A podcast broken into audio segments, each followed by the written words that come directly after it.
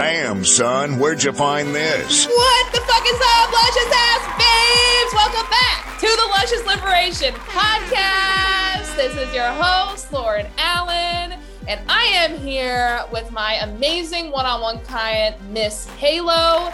She is a witch living in a hippie commune, an aspiring content creator, and my incredible one-on-one client, who is currently taking Safe to Be Seen. She is so awesome that I just had to have her on and share her with all of you.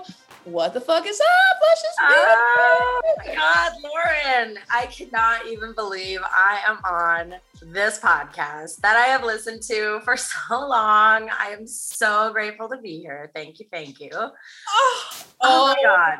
Everything is up. Everything is on the up and up. Yes. Yeah. Cheers to that. Cheers to that. Yep. So we got our beverages. So everybody listening, did you get your beverage? Did you get the lube? We're all nice and lubed up because we actually were on a one-on-one call. So we really got to shooting the shit. So you were right, by the way, because originally I had planned to do this podcast interview after our one-on-one, but then we had switched it to before. So I'm glad that you did say, let's do it after, because I think that was perfect. Well, I knew we would need to get all lubed up. Yeah, so we're lubed up and we're ready. And we've got some juice coming at you because just before we hopped on here, a lot of the things that we were talking about, oh, you guys buckle up because it's about to get real in this motherfucker. We're about to go balls deep. So how does a witch end up at a hippie commune and end up aspiring to be a content creator? How does all of that happen? Set the scene for us, like paint us a picture, like what's up? Okay. Well, I found your podcast actually because I was a dancer living in Southern California, kind of before my witchiness really started. I was just a sensual witch, and loved dancing. It was really good for me for the first few years. And then I fell into some addiction issues.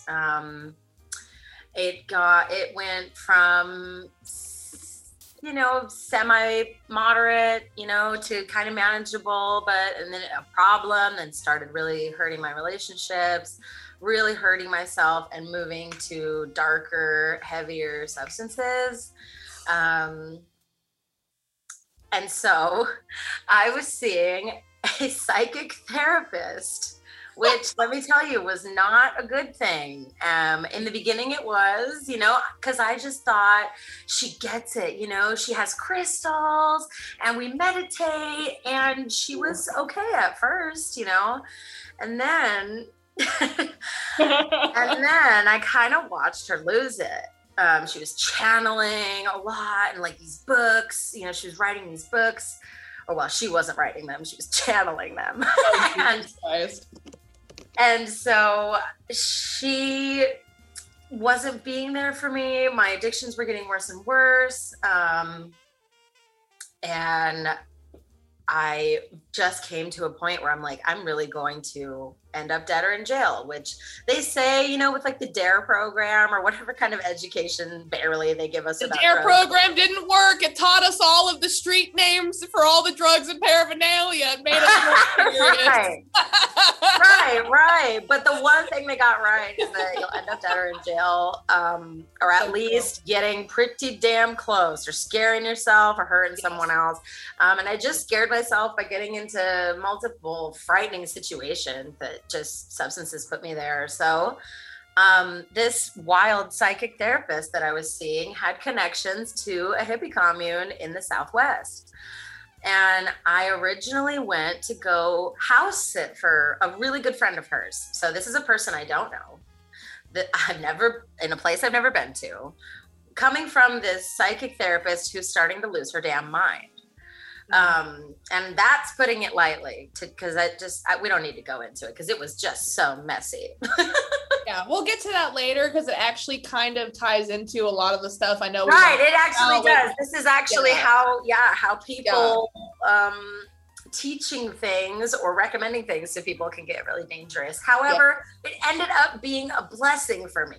This recommendation to go to this hippie commune and house sit for this amazing human being. Luckily, it turned out to be the most kind, sweet old man I have probably ever met in my life. He meditates and he was so sweet, but he was only there for a day or two.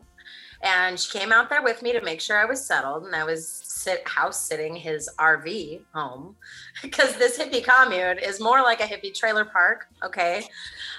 You know, it's on a dirt road out in the middle of nowhere, out in the Southwest here in the United States.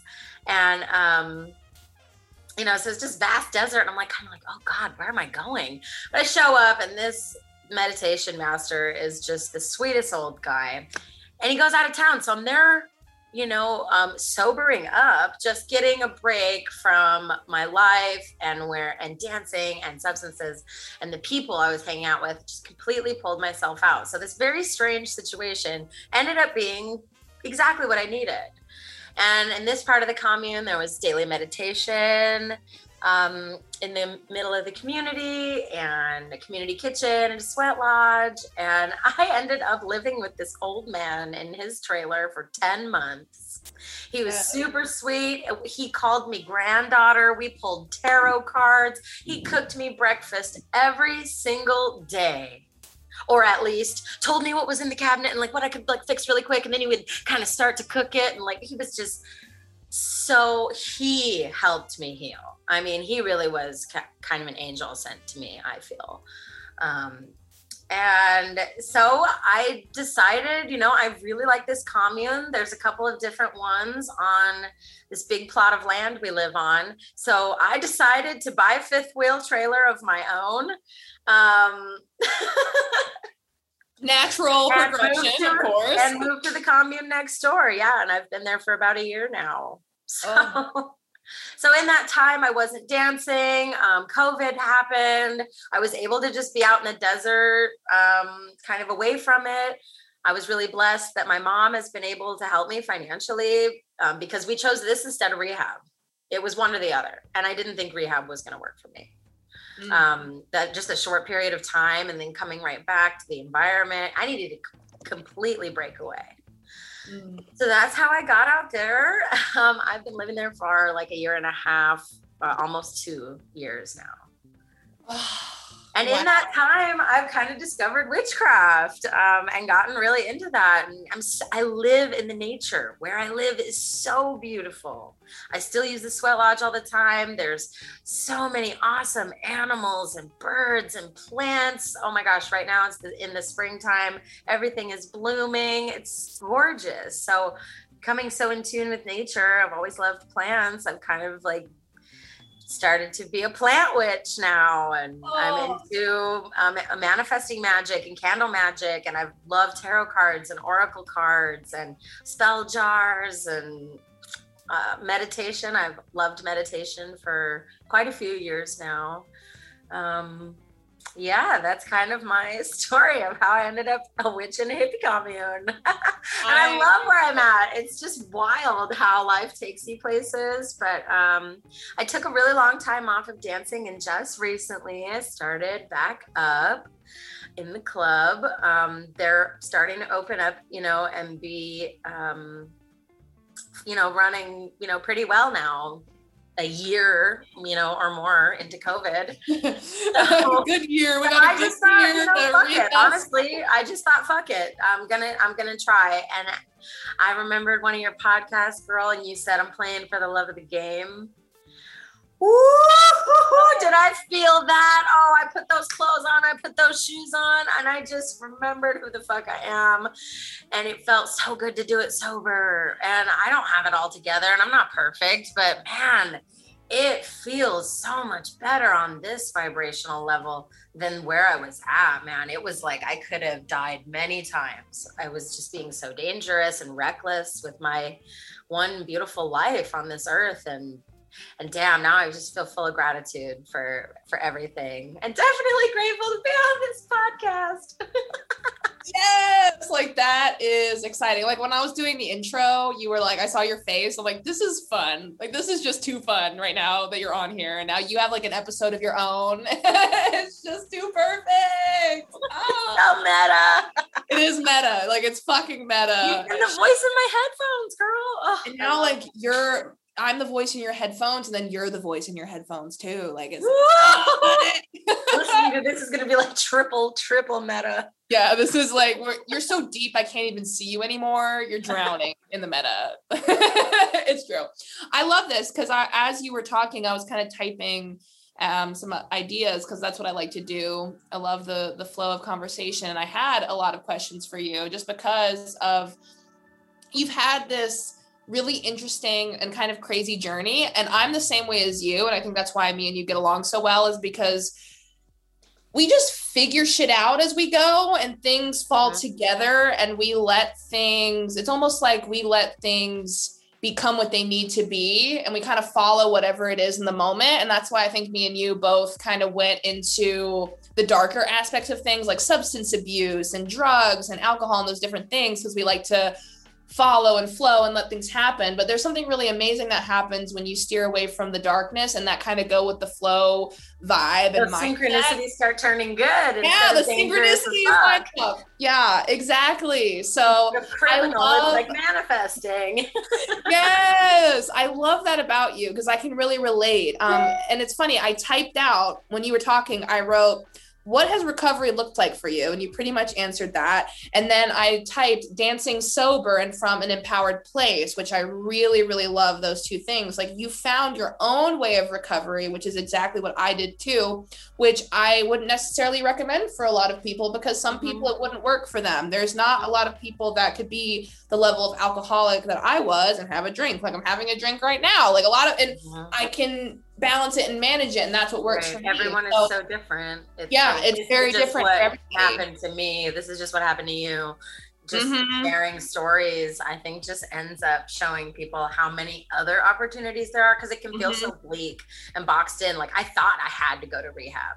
I of course my psychic therapist did not recommend that, even though she told me that legally she should, but that she thought the commune would be better, which again, weird and probably illegal and definitely insane. She's a wild person, but it worked out because I had the drive within, because I was so determined and I had frightened myself so much that I was like, no, dude, I gotta do this and I gotta go out there and I gotta mean it and I gotta be real about this.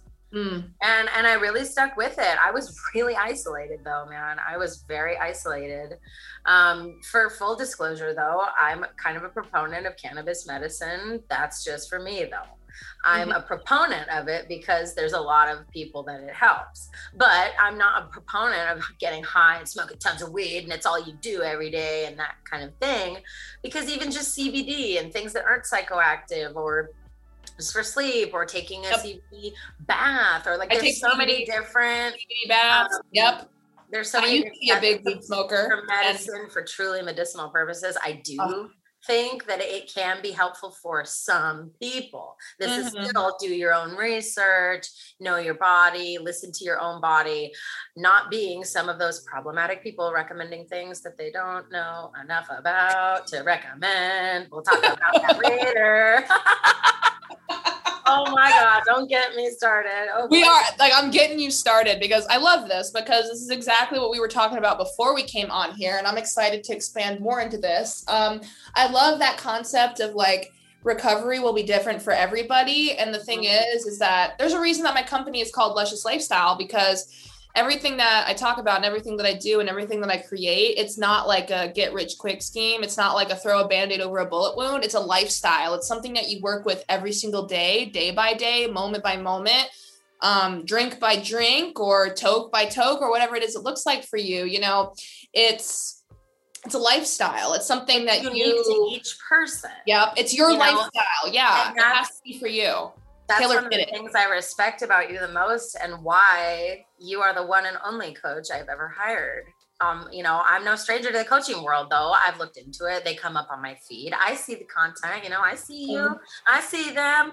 And I chose you because you are supportive of and value and in recognition and honor the unique person and the unique process and the unique lifestyle, and that everybody's going to have a different journey. And there's too much cut and paste and making copies of people and thinking there's one way to do things or one size fits all kind of prescriptions for enlightenment or sobriety or anything in between, you know what I mean? Yeah.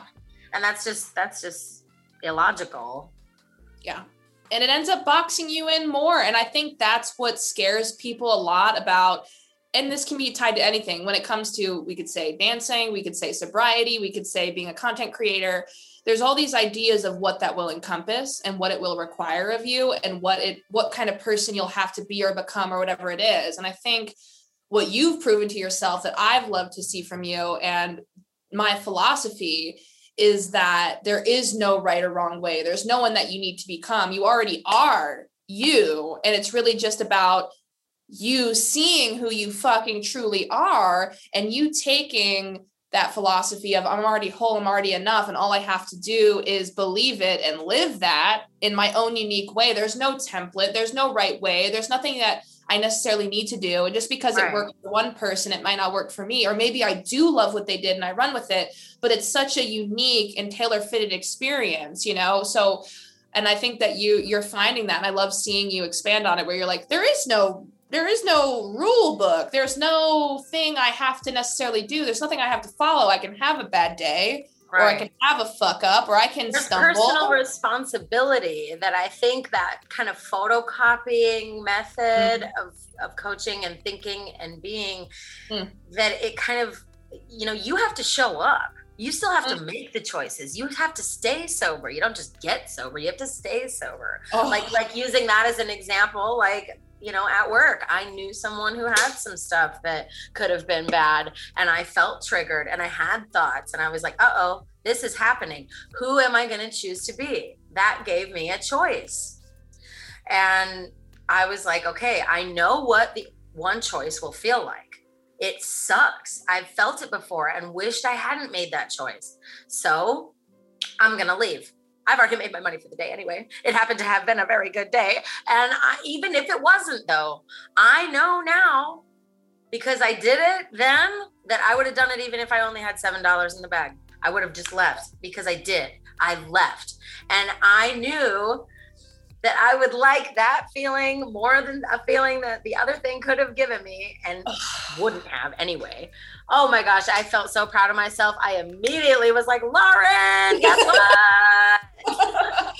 Dude, I felt that energy. This is years later, you know, it's something, you know, I've been through different programs. Like I've seen NA and their process and stuff. And like some of it, you know, and again, different things for different people. It wasn't for me, but I really liked some of the theology. And something I always kind of blew my mind is you hear people talking about, oh, I'm 17 years sober, this and that. And I'm like, wow, can't even imagine that.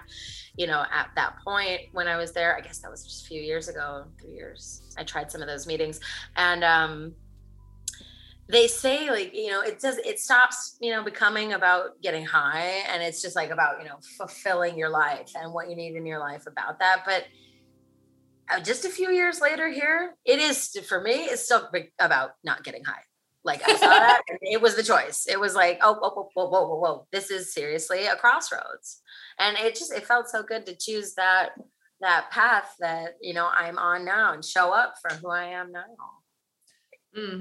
I love this because this is something that I've been saying a lot and it keeps showing up in my life. And then of course it translates because I think the people that I work with one-on-one, we connect on a really deep level. And there's a lot that crisscrosses because there's a reason that you're drawn to work so closely with one person, you know? Mm-hmm. And I say a lot like, okay, everybody's waiting for this big transformative mountain moving moment where it's finally going to click, or like, I'm going to have my transformative moment. And it really is in the little decisions and the little day by day things and the little mundane stuff, like a mundane day at work, you know, just like a regular day. And you made this little choice, like, I'm just going to turn around, walk away, go home, take my bag and go home. And that little decision ended up being the mountain moving, groundbreaking thing, even though it didn't really, maybe didn't feel like it in the moment. And then after the moment passes, it's like, this has set the scene and has created that building block of trust and transformation in myself just from that one little decision in the right direction. It was like the decision was pretty instant too. I definitely was following my gut. No. And, it was instant and quick and pretty simple. I was just like, oh, I'll just go. Like I had been there for 8 hours already. I was really only going to stay 2 more hours. And when I got in the car, I was just like, whoa, that was a huge decision. Mm-hmm. If life is like a roadmap, that would have been like a hard left. And this was a hard right. Yes. Like, seriously. And then I was feeling that complete different direction I was on after taking that hard right, you know, and damn, it was the right choice. That was a right turn. Like, oh yeah. And I feel up leveled. I felt so happy, you know, because you're my coach. I get to like talk to you 24/7 on your Batman line, which is so amazing. So wonderful. The best thing ever. I was so happy that I was getting to like, oh my God, tell you about this victory rather than like, oh God. So I was at work and this girl had the, and I did the, and then now I feel like shit. And then, you know, it was so much better to like hit you up and be hyped that, you know, and then it really sunk in. What a big decision. Just listening to that intuitive feeling from my gut that led me the right way.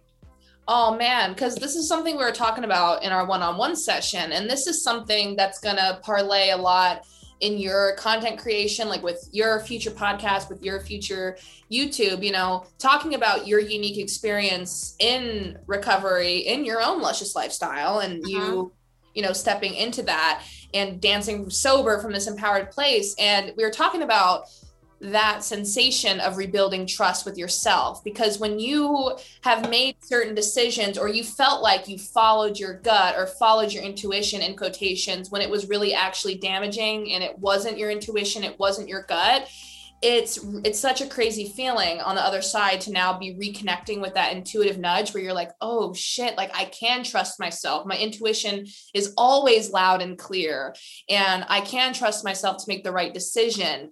And I'm just curious for you to expand more on that. Like after the addiction, after all of that, you're now reconnecting to that sense of intuition. And how would you describe that? Like, how would you describe that process? You know, we were talking about guilt and shame. Yeah. Bring it back to gratitude, you know? Yeah, you know, guilt is supposed to teach you something. And I felt pretty guilty that I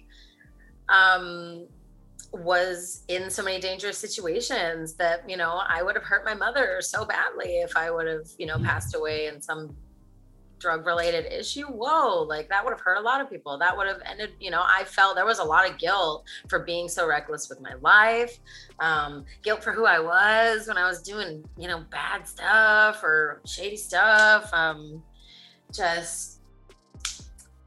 just not being a good person. I didn't trust myself because I was like not trustworthy. When you don't feel trustworthy, you don't feel like a good person. No, you don't have very good self-esteem. And self-esteem is on the hierarchy of needs, you know, which Safe to Be Seen totally talks about. Oh, we need some air horns. We need some air horns in this bitch. Bang, you're listening. Put the air horns in that motherfucker. Yes. Really though, it's something you need. And so if you don't have that, it's creating a lack within you. And the guilt it's something to be experienced and not pushed down, because that definitely it's going to mess all the things up inside if you push it down inside. But if you feel it and let it, you know, so I sat in the desert, literally physically detoxing and mentally detoxing all of this stuff. And I didn't work, you know, I'm so blessed that my mom was able to help me financially. She made my car payment. So I was able to just sit out there and think and process and get this shit out and cry it out and be alone and think about this stuff. Because guilt and shame and just like fear and anger and other stuff, their emotions are useful. They're there to teach you something. that guilt was there to tell me I didn't like that version of myself. That version of myself is not something to be proud of. I was being an ass. I was being ridiculous. I was being reckless with my one and precious life. And it just, it wasn't cute. God, it wasn't pretty. It was pretty messy and ugly and sad and frightening and a waste of potential. That now that I have self-esteem, I can see, God, I'm so glad that nothing bad happened to me. I feel so blessed that I made it out unscathed. And the guilt has lifted because I'm like, oh, I don't need to feel guilty because I'm not that person anymore. I'm building back this trust with myself because I'm not that person anymore.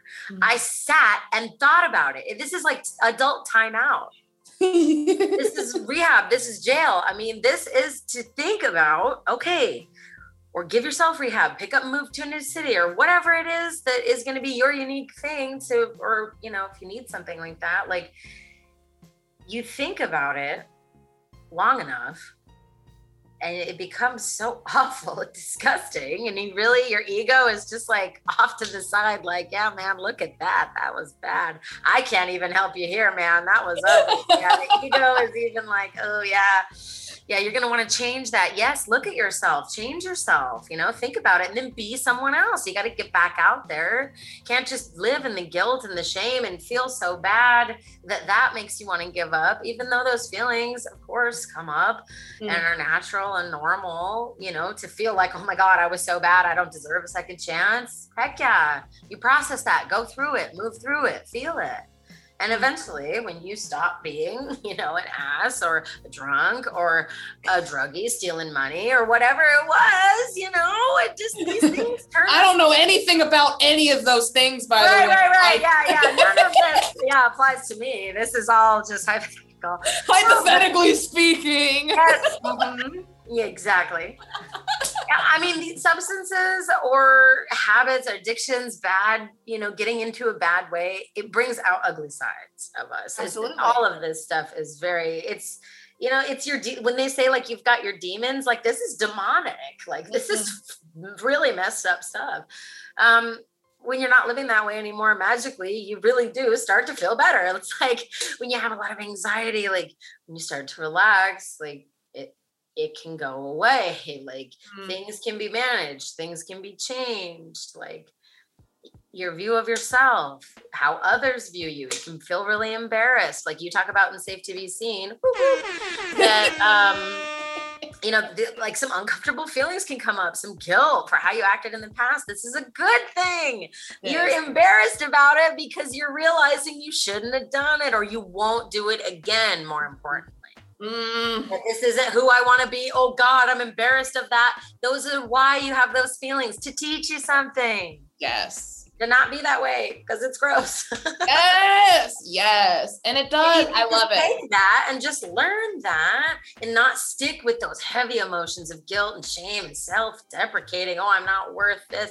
Oh, whoa, that's making it way too personal. That's taking it way too deeply, you know, and, you know, it's easy to do. I've done it, you know, it's natural, but just know that you don't have to stay there. You can just learn the lesson and be a better person and like move on and you will feel better. I love it. I couldn't have even said it better myself because you said it perfectly. It's true. They're tools. It's like feelings. It's like feelings aren't necessarily facts, you know, or your emotions don't have to be the absolute truth. They're usually just your response to something. They're like a response to something that's going on inside. They're response to something that you've done or something from the past. You know, it's not necessarily like the actual factual what's happening right now. So the guilt and the shame, it's normally it's something that happened in the past. Right. And just like you said, it's so beautiful when you look at it from that place of gratitude, that little circle of guilt, shame, and then you bring it back to gratitude where it's like, well, thankfully, I'm not like that anymore. It's triggering me and I'm uncomfortable because it's literally showing me who I'm not anymore. It doesn't align with me. When something is normal and familiar to you, whether it be like getting fucked up all the time, it's normal. There's no shame or guilt in it because you're just like, oh, it's normal. I love being fucked up. But when you start feeling guilty and shameful and uncomfortable with it, it's because you're starting to shift away from it and shift out of it. When you're just signals to listen to, not something to internalize and make it mean something about you, which you always say, which is brilliant. Yes.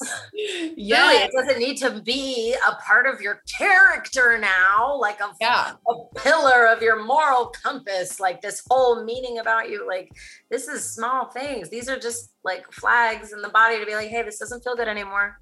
Hey, you get a little sloppy and it's pretty embarrassing. Hey, this or that or whatever it is. Or this isn't making you happy anymore. This is hurting your body. You're putting yourself in danger, whatever it is. I mean, any of these feelings, you know, they're all with purpose. I feel. Yeah. Even if it just makes you think. You know, it doesn't mean like, oh, I got to change overnight, or, oh, I've got to like immediately drop what I'm doing and, you know, do something extreme.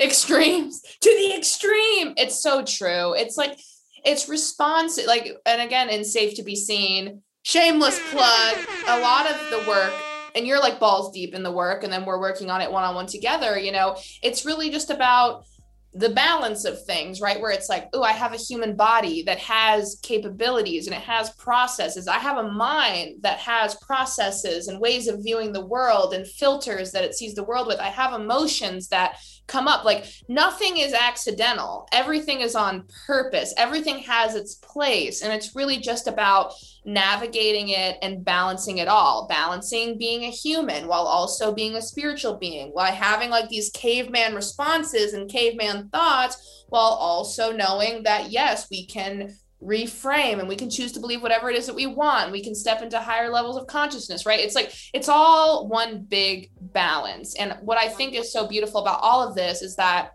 the moment that you stop running from the emotion or the shame or the guilt or the bad memories of what you did or the person you used to become, the moment that you stand and face it, that's something I say a lot, and I say it a lot in Safe to Be Seen. I'm like, shadows are only scary in the dark, right? You see that fucking lamp and you think it's a Zodiac killer in the dark, and you turn the light on and it's just a fucking lamp. The moment that your shadows are brought into the light, brought into your attention, the fear of the thing is always worse than the thing itself. And the moment that, and it's crazy too, like and I'm incredibly manic. I experience like insane, like mania of highs and lows and depression and, you know, high highs and low lows. And it's funny because my childhood nickname is Lolo. I'm like, no shit, man, high, high, low, low. But it's really just the fact that I don't run from anything. And I don't try and dull anything down. And it's almost like, the emotions and the feelings and the experiences, they just move through me. And because I don't resist them and because I'm working with it, it actually moves faster. It's actually used as fuel, and it's used for my benefit and the benefit of all, because it's not like something that's this awful, dirty, horrible thing that I need to run from or something I need to dull. It's like, this is my experience. This is for a reason and for a purpose. Let me use it and let me experience it. And I'm here to be balls deep into life. There's a reason I always say that. I'm here to go balls deep. So that means full spectrum of human emotion and human experience. And loving that experience. I wanted to add, like, not only can you choose to look at these things and shine some light on them, like you're saying, like, we can love these things. We can give ourselves love in these situations. And to go all over for a second, you know, vibrationally speaking, that's way more powerful and healing and on a positive level than, you know, guilt and shame. What kind of vibration do those things bring? Like, what kind of blocks and tightness and unease and dis-ease in the body does that bring, rather than looking at these things and with love and with reverence for who you were back then and why maybe you were, you know, in such a rough place and your trauma. And like, you know, a lot of the times we look at this stuff as something to dissect and heal and fix and get out of the way and get over. But what if we just like loved it? It actually helps in that process. Loving. And in that cycle of like the guilt, the shame, and then bringing gratitude for why it happened. It's like, can learn to, it sounds wild, but learn to love these really difficult things. Like, I absolutely love the lowest low point I got to, because it brought me here. Mm. And because I can appreciate being here so much because I was there. And I was there for a long time. I really struggled for years in the club and out of the club, you know, mentally with addiction and in difficult transition times in my life, leaving a relationship, starting a new relationship, and then the drug problems affecting that. I mean, all sorts of shit, man. Everybody has their shit. You know, and it's still a process of working on it. I'm not all the way there. Neither are you. I love that you're real and authentic about that. Imagine that in this world of fake coaches, which we'll get to. They're like, bring out the air horns for this one.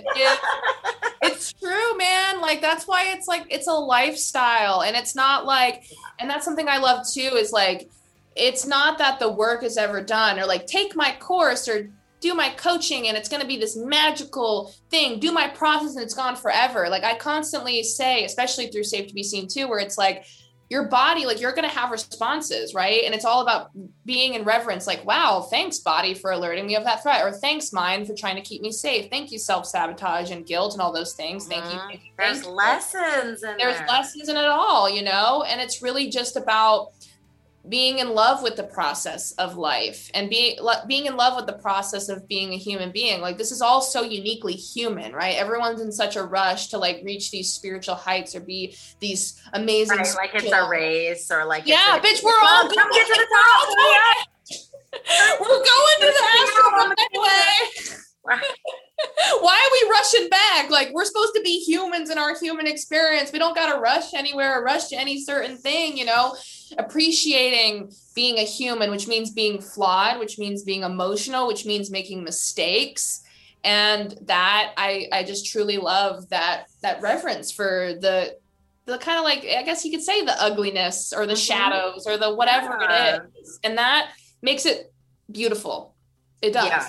And something I really appreciate about Safe to Be Seen is that you are anticipating and preparing people for the kind of things that can come up, like, you know, not specifically because everyone is so unique, you know, but trauma can come up or anxiety can come up or, you know, other things that you talk about and just like guilt and stuff. And you've already set up like, okay, if that happens, here's some suggestions and it's okay. And that's normal and expect to feel this way because, you know, it makes me feel as someone, you know, doing Safe to Be Seen, it makes me feel safe and like you actually care about the process that your clients are going through, not just like, okay, read all this stuff and good luck with it. You know, like read all this stuff and this is how it may affect you emotionally. And if that's the case, know that it's normal and know that you're okay and still worthy of love and stuff. No, that's totally on some next level shit. I love it. The applause, please. Seriously, yes. That makes it extra loving and caring, and that shows your intentions as a coach and as a person who makes content and courses. Yeah, I really appreciate that because it just made me feel like you were thinking like 3 steps ahead, you know, like this is heavy stuff. Going balls deep and even with the lube, it's like, whoa, okay, yes, I'm triggered. Okay. Good thing she told me this was normal because, whoa, this is intense. All aboard the trigger train, baby. Woo, bitch. Wait, we have to talk about how we even started working together in the first place, because we talked a lot about, I know before we hopped on here, and I know we'll get a little more into that too, like about the spiritual bullshit, like people be losing their minds. There's a lot of coaching industry bullshit and things. And there's just a lot of stuff that I hate and that you also hate and that we both like. It's funny because like I'm your coach, you're my client, but we're both like, oh, fuck coaches, fuck the industry, everybody. And we're like, spiritual witchy people. So many connections. And yes. Pyramid. There's yes. So good. It's really good to talk about all of this. So I'm really excited, but I want to talk about how we started working together in the first place, how we got closer. And it's actually not what I think a lot of people would expect. And I know really publicly on this podcast, I kind of trashed my old mentor publicly because you know what? It felt right. I still stand by that. To this day, I stand by the whole thing because it was necessary. Because the only problem that I had with the mentor is not that they fucked up or that they misused their leadership, in my opinion, or that they said something or did something that I didn't agree with. It's that there's a lack of accountability. There's a lack of care. There's a lack of actual empathy. And it's more about like, excuse me, I'm the leader. I'm the coach. I'm the person. You don't get to tell me something. Right. And there's a lot of coaches and people in online space. Oh my God, my cat almost toppled this mirror. Luckily, I have cat-like reflexes, you bitch. Get out. Go. She just like was fucking with it. And like, I almost just saw you die. Like that.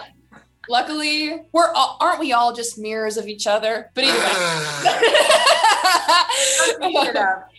So we're all just mirrors, right? But yes, there's a lack of people being willing to be open to constructive criticism because they just take it as like, oh, you're just trolling me, or you're just a hater, or no one who's doing better than me is going to call me out. And there's like this weird ego thing that happens. And I've experienced it. I obviously experienced it kind of publicly. And the thing is that I've always found is that everybody has something to learn and everyone has something to teach. And I'm always willing to listen to my audience. There's been some people that try and come to me with some fuck shit. And I'm like, you're coming at me with some fuck shit. But I'm also willing to sort through the fuck shit, because if there's someone that has something to say, or if they have something to call me out about, or if I know that I'm not always going to be the most articulate, I'm not going to always be able to account for everyone's experience. So I might fuck up. So I'm willing to be open to that. So we actually started talking more and becoming closer. And eventually you became my client because you called me out very lovingly, of course, like very articulately and nicely about something that I said, and like a joke that I made with like some sound effects. And it was very like crass and awful. When I went back and looked at it and listened, I was like, oh shit, that was fucked up and really bad. And we ended up having, I even told you, I was like, oh fuck, like I don't endorse that. I actually look back on that like, shit, that was bad, you know? Yeah, and it wasn't something huge, you know, and I do believe people are responsible for their own triggers and working through your triggers and learning about them and continuing on the healing process. It, you know, I respect you so much that I said what I said respectfully. And I knew you would take it in stride and be just as respectful back. And I was not disappointed. Go on. No, it's good. It's good. Yeah. Well, cause that's the thing is that, I feel like there's a lot of things I do as a coach that like, I feel like a lot of coaches would not do. Like the shit that I do is so, some of the shit's like unheard of. I gave someone back like half of their coaching deposit because they're like, I'm fucked, like please help me. And I'm like, most coaches would be like, ha, ha, ha, sucks, the money's mine or whatever. And I'll do shit like, all right, like I've got you, like I'll hook it up, but like just know that like this doesn't happen, right? Like so there's shit that I do that I'm like a lot of people wouldn't do, but more people should be real. Yeah. Life. Dude, pants is knowing that there's real life at the same time shit. And being like a person and not just like, no, I am my business. Yes, it's so like true. No, you're a person too, and you're in the business of people, so you should probably have some humanity. You know what I mean? Yeah. The empathy, right? And so that's why, like, when you came to me and like obviously like something had hurt your feelings, or I had said something that really hit a nerve, and you know, you trusted me enough to come with something and tell me about your experience and tell me why. Yeah, and I was nervous. I was nervous. I'm like, I respect her and love her so much. I've been listening to voice in my headphones for years now, dude. Yeah. And I'm just like, damn, that's why I want to say something, man. Yeah. Mm-hmm. And you did not disappoint. It made me trust you even more. It made me love you even more. It made me feel like you really practice what you preach, and preach meant in the absolute best possible way. You're my favorite preacher. Yeah. Sometimes I sound a little Southern Baptist. Like sometimes I'd be hearing some like Southern Baptist preachers. I'm like, like we have like a vibe. The vibe. I'm like, we're kind of in the same realm, same vein. Well, yeah. And that's the thing is like, I obviously knew that it wasn't like trolling. You weren't just like, hey, you fucking bitch, your podcast sucks. Like there's a difference between constructive criticism and someone just trolling you or being a hater. Like there's a difference, but you know, I went and listened I like literally went and found the podcast that you were talking about and listened to it and like reassessed it. And then I'm like, you know, I'm really sorry. Like, I don't really stand by that. And I actually appreciate you coming to me and talking to me. And we ended up having such a good conversation about it. And I learned a lot, and it actually made me kind of think from now on, where it's like, maybe certain jokes I won't do, or maybe I should like think before I speak on certain things. And it's not that now I have to get into this vibe of like, I'm not allowed to speak my truth, or I'm not allowed to be authentic. Yeah, people get defensive in that way sometimes. Yeah. Oh, I can say whatever I want. This is America. It's like, okay, but you're speaking to like a lot of people, so, and they're listening. So you might want to like keep them in mind. Yeah, there's just certain things. Yeah, when you weren't defensive at all, it just made me know that you just like, you really live with that open heart.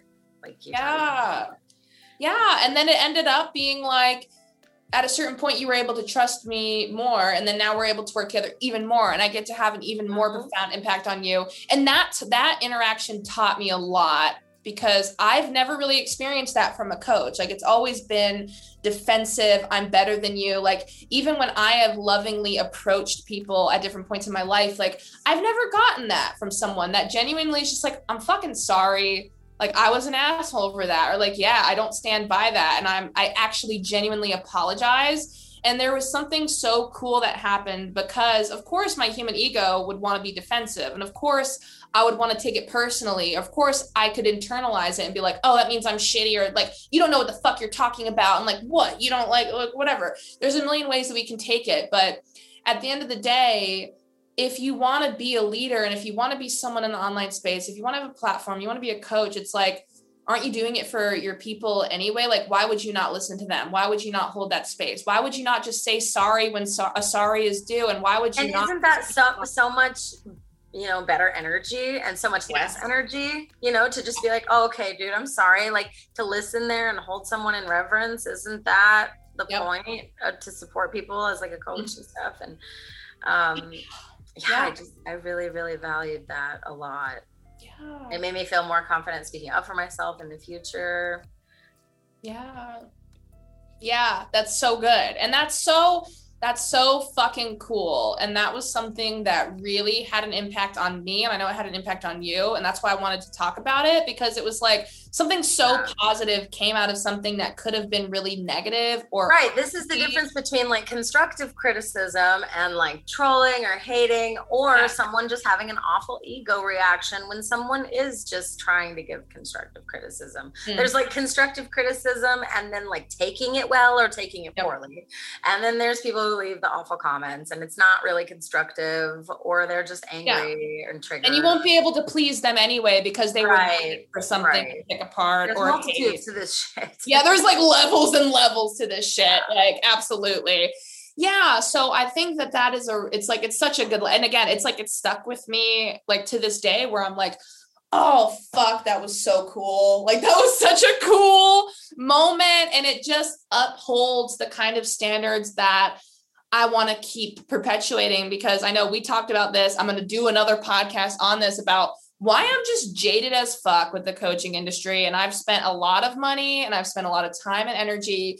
I do believe in the value of coaching. Obviously, like, we have a great coaching client relationship and, you know, the way that I run my coaching business, I like, real shit happens, real transformation, life shit happens, but there's a lot of bullshit you have to wade through. Like, I'll be honest, there's a lot of spiritual bullshit. There's kind of like a lack of accountability. There's like a lack of true empathy.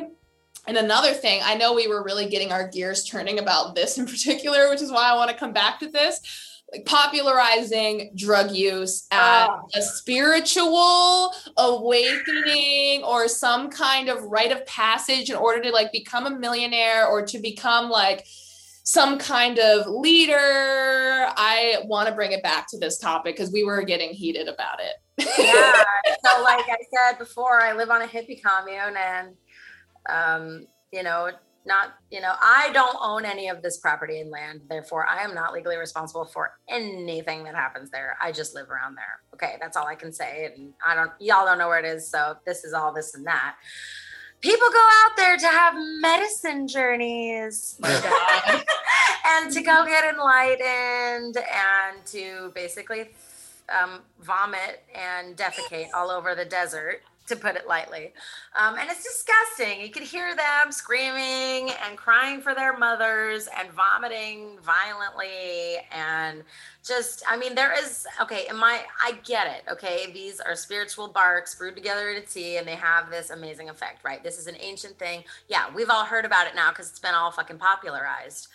And it's ridiculous to be prescribing this or recommending this to others without talking about the realities of it. I mean, yeah, let's go on a retreat together. Sounds beautiful. And the pictures on Instagram look great, but then you get there and it's actually out in the desert and it's the middle of nowhere and you have to poop in a 5-gallon bucket. What is so spiritual about that?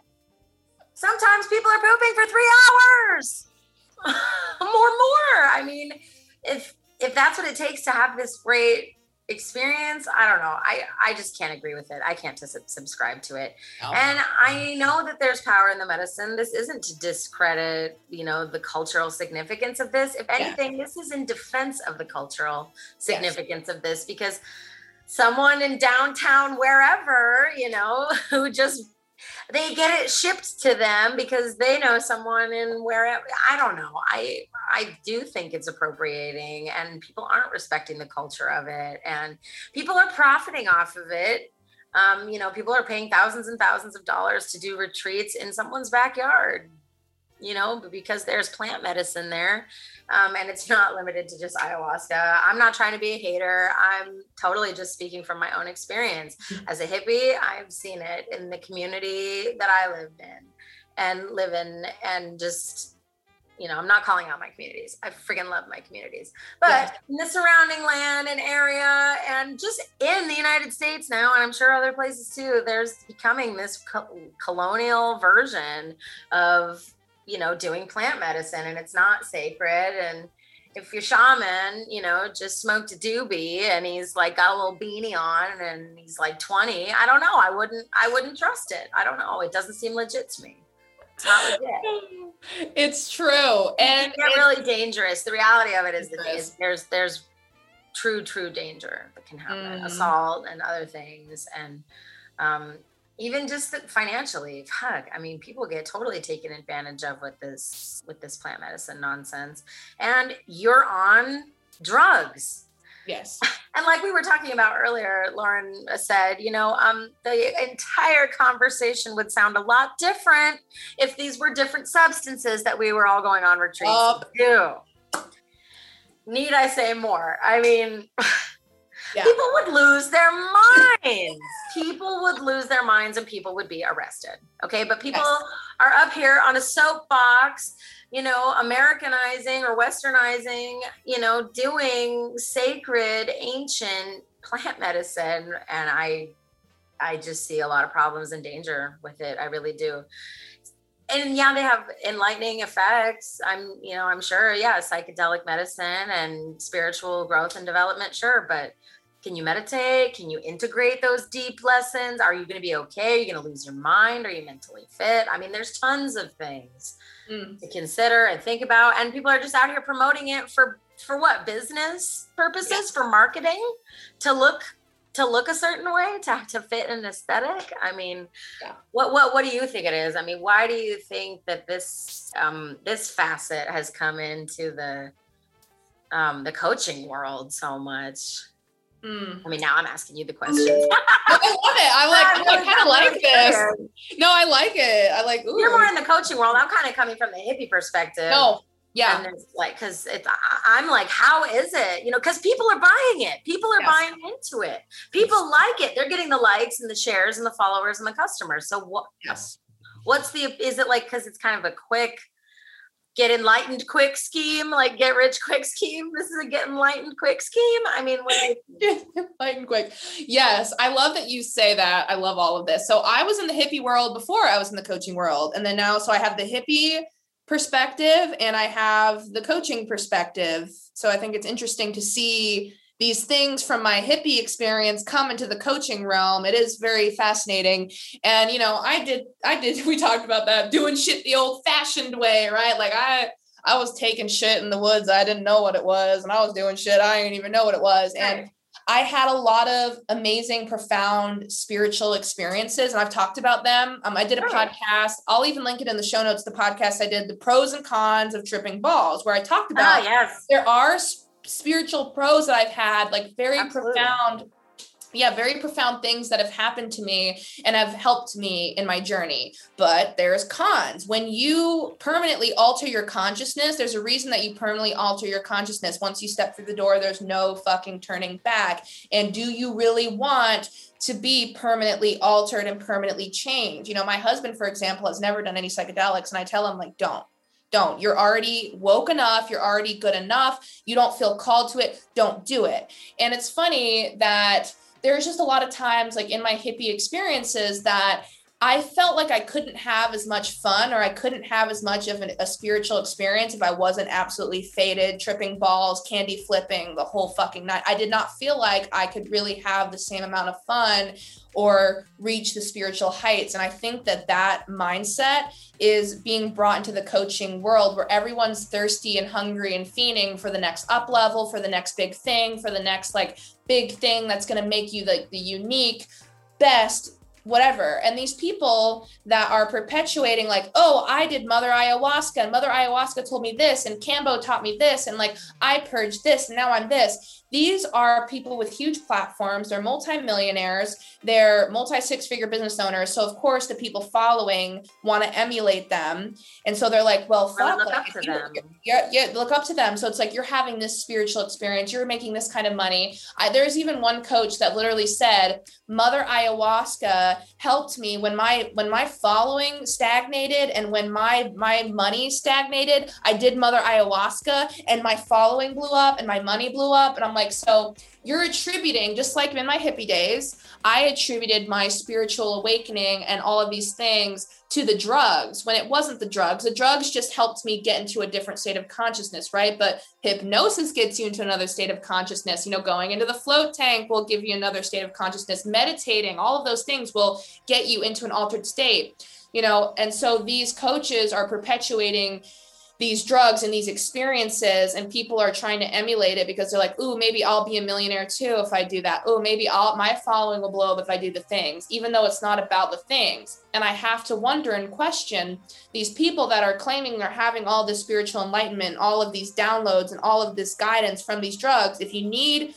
drugs to give you guidance on your life constantly all the time, or you're constantly turning back to those times you were under the influences of those drugs, I don't think that that's healthy. I think you probably need counseling, or you need help, because again, what if these were other drugs? Like, imagine if we were talking about heroin, if we're talking about meth, if we're talking about cocaine, bitch, we would have, because it's these sacred things. And yes, I am all for psychedelics. I'm all for, I know they're going to legalize benefits. They legalize in Oregon. I mean, there's benefits. Like that. I mean, there's so many benefits to mushrooms, ayahuasca, DMT. All of those things, right? But I'm not constantly turning back to, oh, DMT or, oh, acid. There are certain elements and things I learned under the influence that have profoundly impacted me, but I'm not constantly like, oh, Mother Ayahuasca, Mother Acid, or DMT. Like the last time I ever did something DMT, external all the time. Yeah, when it's always you the whole time. So what was funny about all of this whole conversation and all these coaches like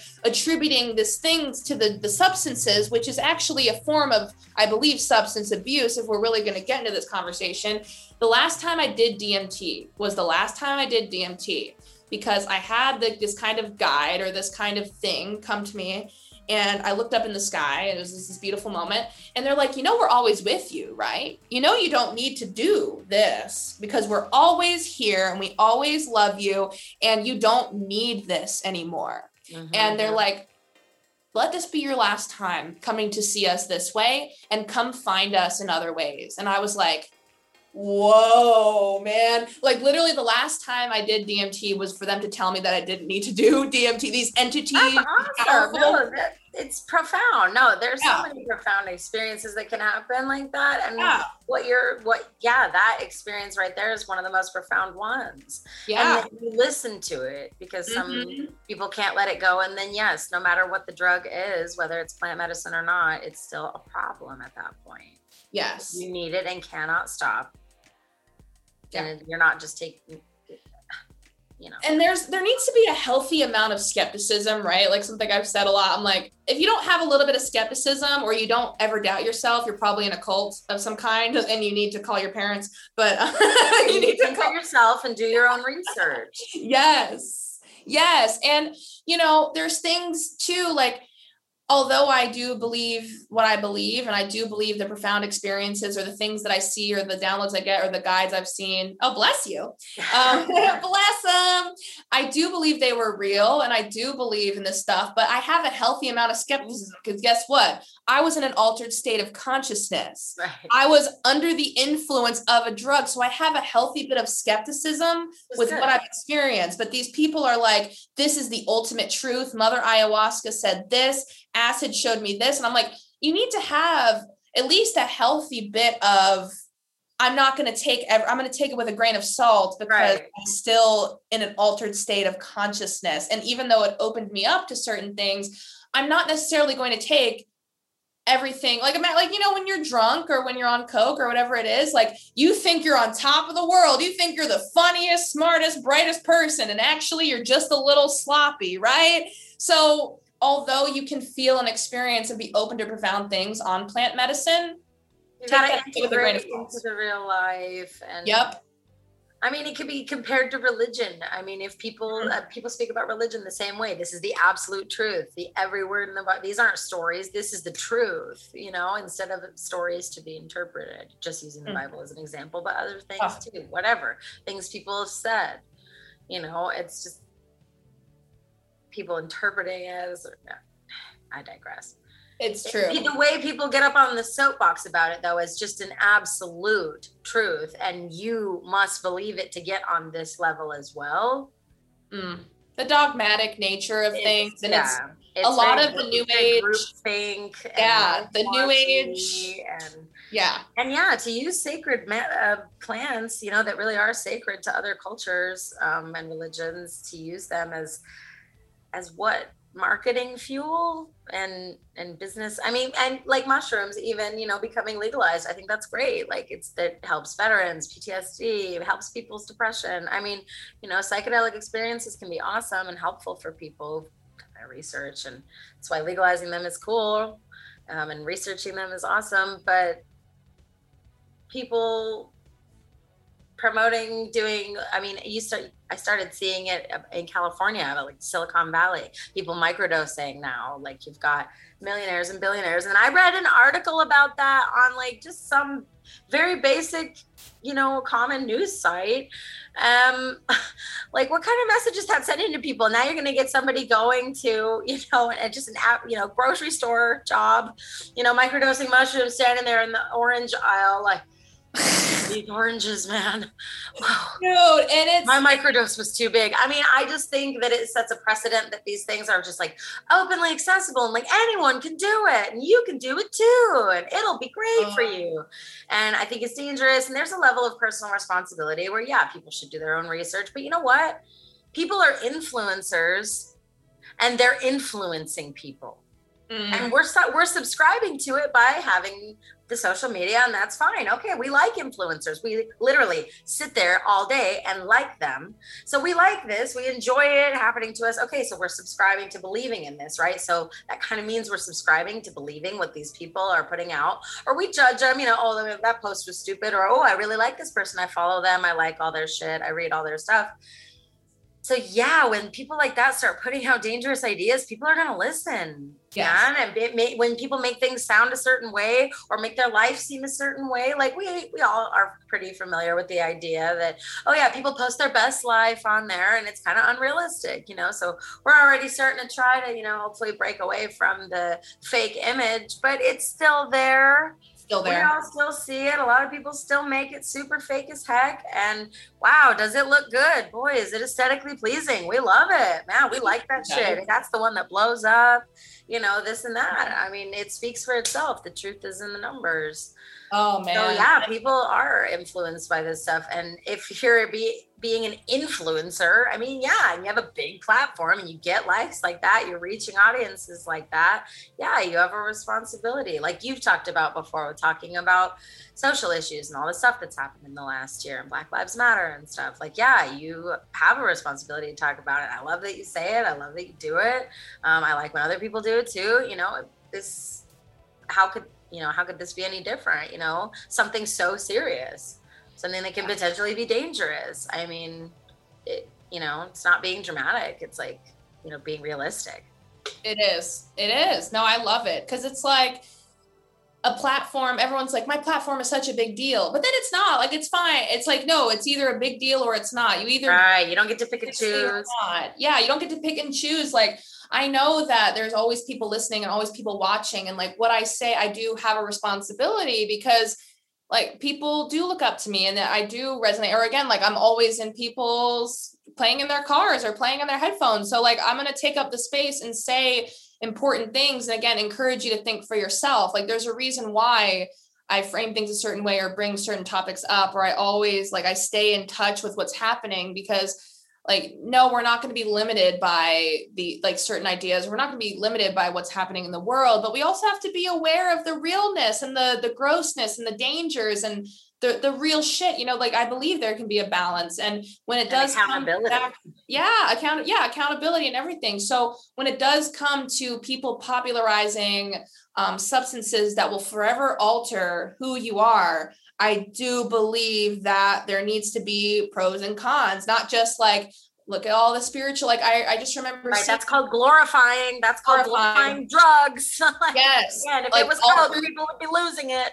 Yes. But, we talked about that too, about how we both have people in our life that took it too far. Either they did too much of it and got stuck or got fried forever, or people that did it one time and that was enough to completely change who they are forever and they will never be the same. And it's just an honest thing. It's not to scare anybody, or if you are feeling called to some kind of plant medicine or whatever, it's just facts.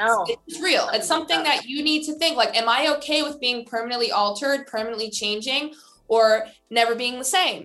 Is it worth it to me, and not just going to like Rhythmia or whatever the fuck it is that these people are pushing, going to like Puerto Rico or whatever and like joining their little clique to go do plant medicine. It's like, no, like it's not just a dick sucking popularity contest. This is your life. This is your consciousness. This is your spirit. This is your mental state. You're influencing others when you go and talk about it and promote it. And you're basically recommending doing something, to your followers. And if you're calling yourself an influencer, you're acknowledging you influence people. Like, you're recommending something intense as heck. Yes. Again, shitting and throwing up. Like, yes. It's not a 5-gallon bucket together. Woo woo. Yeah. Or it's like, and I know like as someone that's done a lot of things, like I've had some bad trips that have led to trauma and things that I'm still through to this day, like years and years later, now what it's going to be like 6 years now, there's things that have happened under the influence of drugs. Sometimes there are external stimuli and things that will happen while you're under the influence and it won't be perfect. And that can cause trauma in your day-to-day, everyday sober life. So there are just certain cautionary things to keep in mind that of course these people aren't going to tell you because they want you to buy into what they're fucking peddling and what they're selling, and for you to be just like them rather than you actually thinking for yourself. And and then it kind of comes back to the way that I sell now, where it's like I'm not going to sell my shit anymore like this is the fucking the gold scepter, like the holy grail, like, and if you don't buy my thing or if you don't do what I do, you're gonna fail. It's like, no, like I want to encourage you to think for yourself and make an informed decision. Is it right for you or is it not? Only you can decide. And this is my story and my truth, but this is the realness behind it and the pros and cons, and you decide and think for yourself always. Right, that's what I want for you. That's it. That is beautiful and responsible. Yes. And my last note on the ayahuasca situation in specific is even people trying to have an authentic experience and coming from this like, okay, really genuine place. I don't want to be a douche and go to one of those retreats, or maybe I can't afford it, or I want the real experience. I'm going to go down there and backpack. People in those other countries where this stuff comes from have definitely noticed the influx of young travelers coming through looking for a spiritual experience. There are fake shamans down there. People get assaulted, robbed, and worse. That's all I'll say. Just know that. Even looking for an authentic experience, this is still a very dangerous thing to do. Yes. Altering your consciousness is dangerous enough for all of the individual reasons. Okay, let's call that the minor. Okay, but on the major level, if you are going to another country, that is dangerous already. Yep. If you are going to another country by yourself or just with a friend or who else, it's just dangerous. Okay, people have done those medicine ceremonies and been incapacitated and been assaulted, had all their stuff stolen. I mean, it can be seriously dangerous. And if people aren't sharing all that information or people aren't looking it up, they really might not know. So that's my last note on that. Yes. Definitely do your research on everything. And I am in no way advocating for any kind of medicine journeys in this country or other country. My personal experience is all mine. Yours is yours. I just felt like I wanted to say that. Yeah. More legal, like I'm inspired. I'm like legal disclaimers for the world. Yeah, no, like I said before, I'm a proponent of cannabis. That's legal in almost every state now. I mean, and I think it's cool. The research on mushrooms, sure, great. I mean, the research is great. I think plant medicine obviously has lots of merit. It wouldn't be hundreds and hundreds of years old, ancient, sacred thing. Yep. If it didn't have merit. It's a beautiful thing. It's just really a serious thing. It's really serious. Cool. It's not something to play around with. Just like, right. Just like why people can't really be recommending anything for anyone else. If we're all sovereign individuals, we're kind of playing in dangerous waters by idolizing people in the influencer follower dynamic. That is a dynamic, that is an energetic bond, which again is why I really appreciate and respect you, your podcast, your coaching, and your courses and stuff, because you keep it real, you're authentic, you completely were respectful when I respectfully, constructively criticized you and brought whatever to your attention. It just made me respect you so much more because it is an energetic bond. We're literally called followers. Yes. That's meta as fuck, okay? Yes. We're called followers, so we love lots of people, so... Yeah, so I'm really glad we're talking about this. I'm glad that you are talking about this. And the coaching world and the hippie world and the plant medicine stuff, it's all coming together. I can't believe it. I think it's crazy. It's happening, so we should at least be safe about it and talk about it. Yes, I love this so much. This conversation is just so full of juiciness. This has just been so good. I'm so excited. This is the first podcast you've been on, isn't it? Yes. I broke your chair. So I'm your first coach. This is the first podcast you're on. We're busting all of the cherries.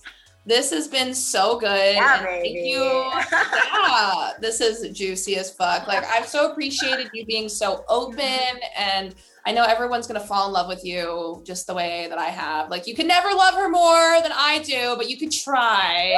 It's close, but that's fine. I'm going to drop your TikTok in the show notes and your Instagram. So you have the TikTok that shows a little bit of your commune lifestyle. Mm-hmm. And if anyone's interested in, in the commune lifestyle, because I know that that's becoming more popular and people are interested in it. So you're a great resource for kind of seeing what is that actually like could I actually see myself doing that? Yeah. And you're going to start your own YouTube channel here soon, your own podcast maybe soon, just about your experiences. And you are an amazing storyteller and conversationalist, so I can't wait to see what you come up with your stuff. And with you as my coach, oh my God, anything is possible with you as my coach. Okay. I'm excited to see what happens too. Definitely stay tuned, y'all, because I have a lot of juicy ideas. Oh, so much goodness. And in the show notes, I'm going to drop your special affiliate link and a special discount code for $100 off Safe to Be Seen, and a special link to use for all of that. because Safe to Be Seen is the best, and you literally have it less than a week.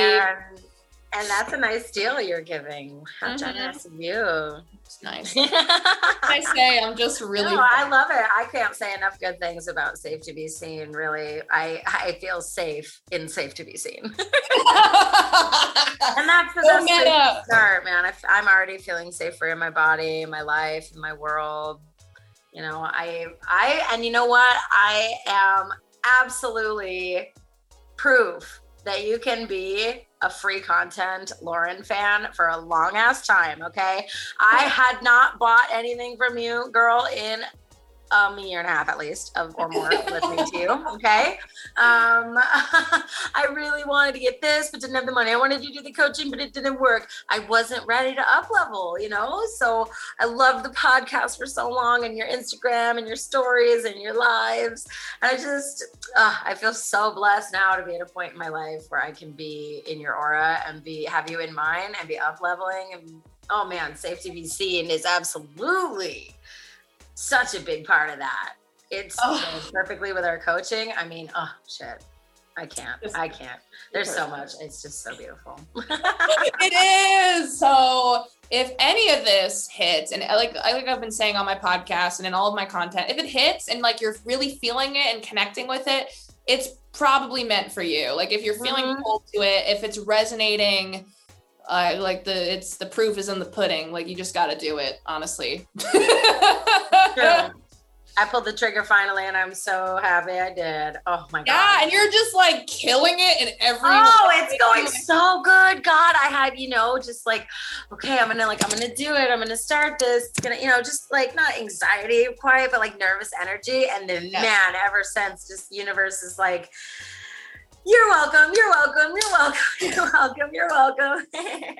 Yeah. And you're putting big money up, bro. Like you're not putting like little money up, like you're putting big money up, and it's like it's insane. And you're just killing it in every arena, and you're just, you're making me blush, girl. Oh my God. Yeah, you're like, you did like a ballsy ass move. And it feels so good. I wanted to for so long. And it honestly feels so good to put my money where my mouth is. Like I said before, I've never had a coach.